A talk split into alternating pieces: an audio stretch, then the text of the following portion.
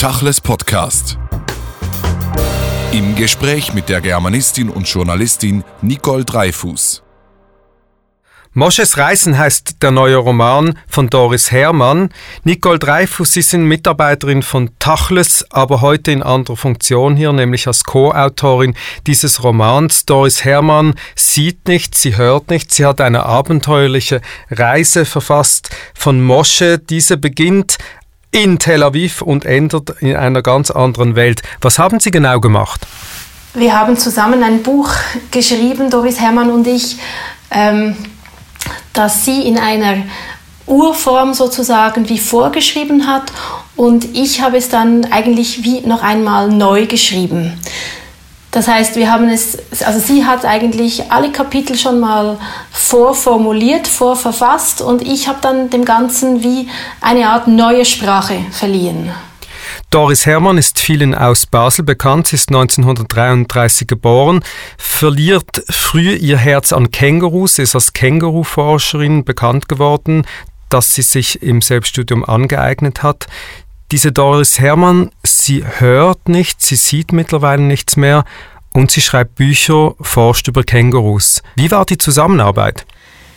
Die Zusammenarbeit war eigentlich wie mit jeder anderen Person, kann man, sich, kann man eigentlich sagen, denn sie erfolgte ähm, über den Text und sie erfolgte über den schriftlichen Text. Das heißt, wir haben, also wir haben uns getroffen, wir haben miteinander kommuniziert, aber wir haben, wenn es ums Buch gegangen ist, wenn wir kommuniziert haben, haben wir eigentlich alles per Mail gemacht und ja, das ist eigentlich so, wie man mit jedem anderen auch zusammenarbeiten würde.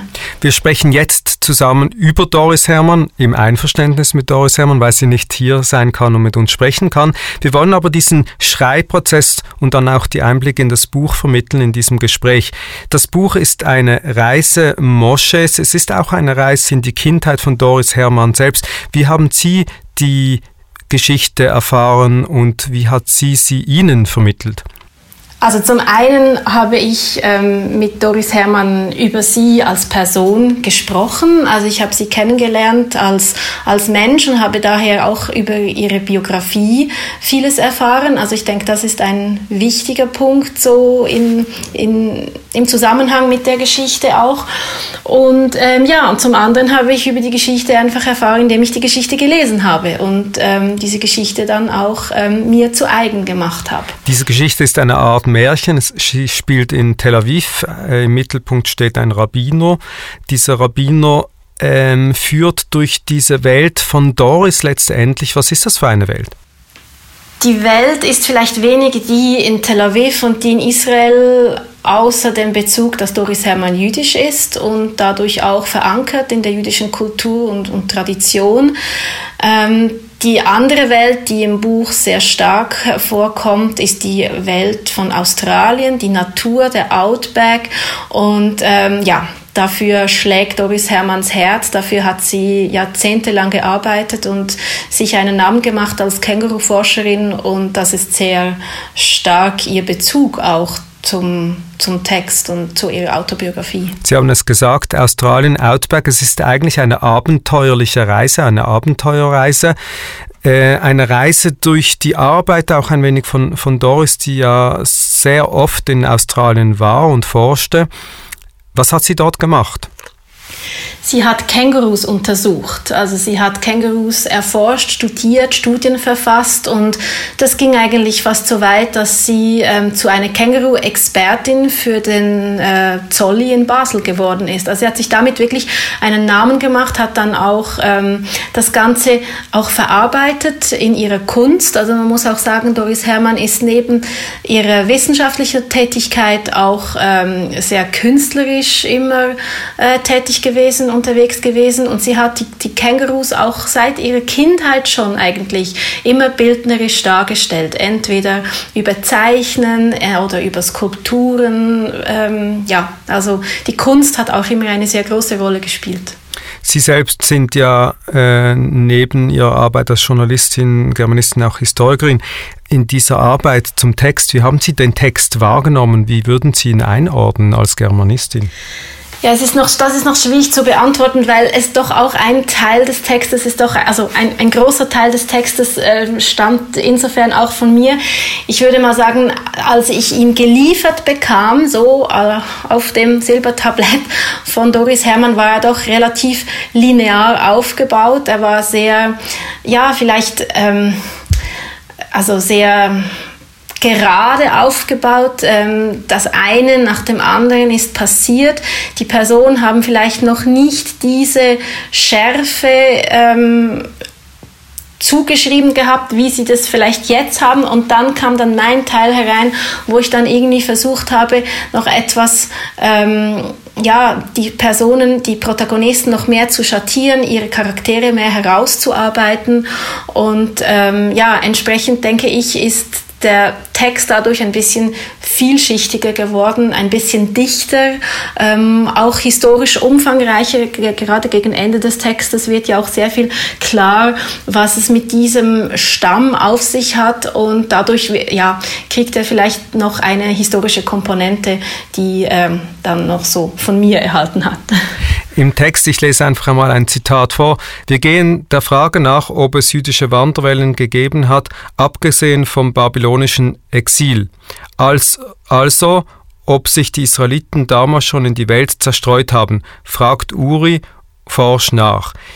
Im ganzen Text zieht sich dieses jüdische Thema irgendwie auch durch. Was ist jetzt da letztlich Recherche von Doris? Was ist von Ihnen zugetragen worden? Was ist wirklich biografisches äh, Moment im ganzen Buch?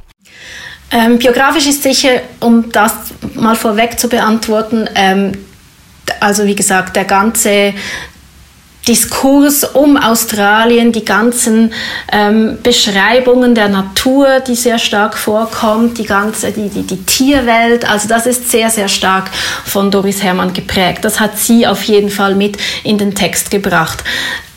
Dann kommt dieses historische Interesse von dem Jungen äh, von Mosche, der Uri, ein heranwachsender äh, Junge, ein Teenager, der sich sehr für die jüdische Geschichte interessiert, der so von Neugierde gepackt ist.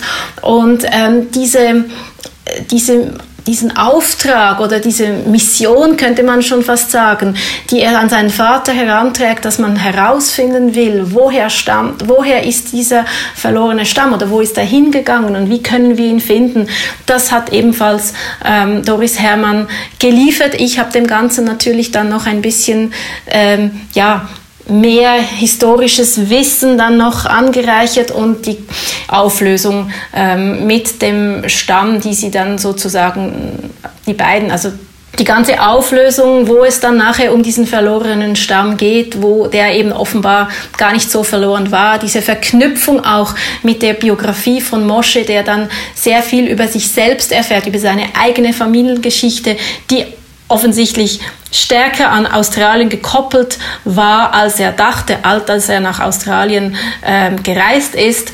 Das war dann so der Twist, der am Schluss dann noch so ähm, ähm, deutlich wird, das ähm, entstammt meiner Feder und auch meinen historischen Recherchen, die ich getätigt habe im Hinblick auf dieses Buch.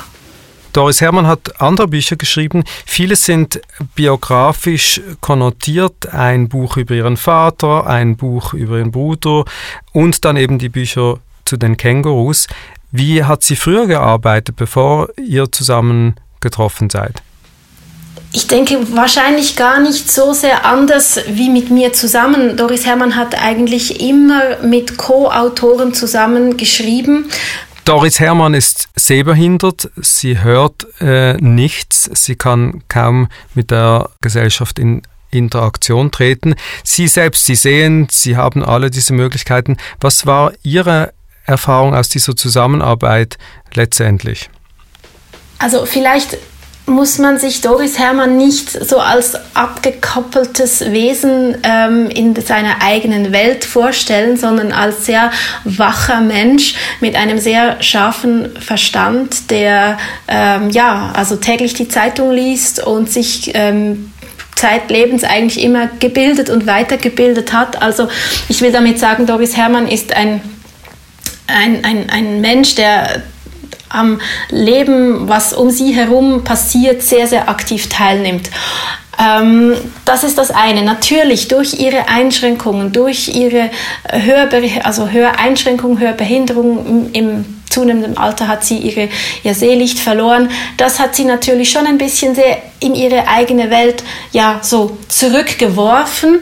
Ähm, und daher denke ich, da ist jeder Co-Autor, jeder Lektor oder auch jede, jeder Mensch, der zu ihr kommt und ihr von der Welt etwas ähm, in ihre Wohnung sozusagen trägt, ist für sie das Tor zur Welt und bringt dadurch etwas Neues hinein und, das, und davor, davon zehrt sie ja dann auch wieder. Und ähm, daher war das ebenfalls auch wieder so eine Art äh, ein Geben und ein Nehmen. Doris Herrmann hat als Kind mehr gesehen als im Alter, als sie das Seelicht langsam verloren hat. Diese Veränderung in ihrem Leben hat auch dazu geführt, dass sie von der Kunst ein wenig zurückgetreten ist und mehr Literatur äh, gemacht hat. Diese Art und Weise des Verlustes des Seelichts, aber dann auch das in Kontakt treten mit anderen Menschen geschieht bei ihr ja über das Lornen und über sogenannte Übersetzerinnen, also Damen, die ihr auf die Hände lornen, währenddem Doris Hermann zurücklernt und das dann Ihnen jetzt in diesem Fall übersetzt. Genau, also wenn man sich mit Doris Hermann ähm, trifft, dann ist immer eine dritte Person dabei, die äh, eine Übersetzerin, die ihr die Sprache über das Lormen, also über taktile Bewegungen auf der Hand, ähm, ja, übersetzt. Ähm, Doris Hermann selbst lommt nicht zurück. Sie spricht eigentlich und wer ein, ja, geschultes Ohr dafür hat, der versteht sie auch relativ gut. Ähm, man muss ein wenig Zeit haben, weil ähm, die ganze Sache dauert natürlich ein bisschen langsamer, als wenn man sich sonst unterhält mit jemandem. Aber das funktioniert so in diesem Dreieck. Und vielleicht noch ganz kurz diese ähm, Geschichte mit dem Augenlicht, das sie verloren hat, das ist vermutlich auch eine Sache, die im Text dann sich dadurch auch manifestiert. Sie hat ja gesehen in ihrem Leben. Also sie hat nie gehört, aber sie hat gesehen. Das heißt, sie kann diese ganzen Eindrücke, die sie doch visuell erfahren hat im Verlauf ihres Lebens, hat sie im Buch ähm, irgendwie ähm, ja, verankert. Das kommt da sehr deutlich zum Ausdruck. Und das Letzte, was da und noch ein ganz letzter Punkt vielleicht dazu noch. Ähm, Im Buch kommen ähm, Geräusche, Töne, Musik, Stimmen, ist ein sehr, sehr wichtiger Aspekt noch im Buch. Und das wiederum, das hat sie ja eigentlich wie nie ähm, selbst erfahren. Und dennoch ist, hat das sehr eine wichtige Rolle gespielt für die Handlung. Also gerade ähm, die Geschichte mit dem Leerschanzvogel, der da spricht und der da lustige Geräusche von sich gibt. Also sie hat das selbst nie gehört, aber sie hat das doch irgendwie erfahren und dann das so im Buch implementiert. Und ich denke, da spielt Doris Herrmann auch. Also und will, weil sie ist sich das ja auch ein bisschen bewusst, dass sie das von sich aus nicht kennt und trotzdem weiß sie darüber Bescheid. Was haben Sie jetzt gelernt aus dieser Zusammenarbeit durch diese andere Welt, aber für sich selbst und für Ihr eigenes Schreiben? Ich denke, ich habe aus diesem Prozess für mich selbst gelernt, dass ähm, es ein anderer Umgang ist, mit einem bestehenden Text zu arbeiten, als ähm, wenn man selbst vor einem weißen Blatt steht und dann äh, eine Idee ähm, zu Papier bringen muss und, und, und dann daraus sich eine Geschichte entwickeln soll. Also mir waren ja da auf eine Art Grenzen gesetzt, über die ich mich nicht hinwegsetzen konnte und durfte, weil ich durfte ja den Plot ähm, natürlich nicht zerstören und trotzdem hatte ich irgendwie mehr Freiheiten, als ich ursprünglich gedacht habe. Wer in diese Welt von Doris Hermann eintreten und eintauchen möchte, findet im Internet Informationen auf der Homepage hermann-doris.ch. Das Buch Mosches Reisen ist im Tradition Verlag erhältlich. Nicole Dreifuss, vielen Dank für das Gespräch. Tachles Podcast.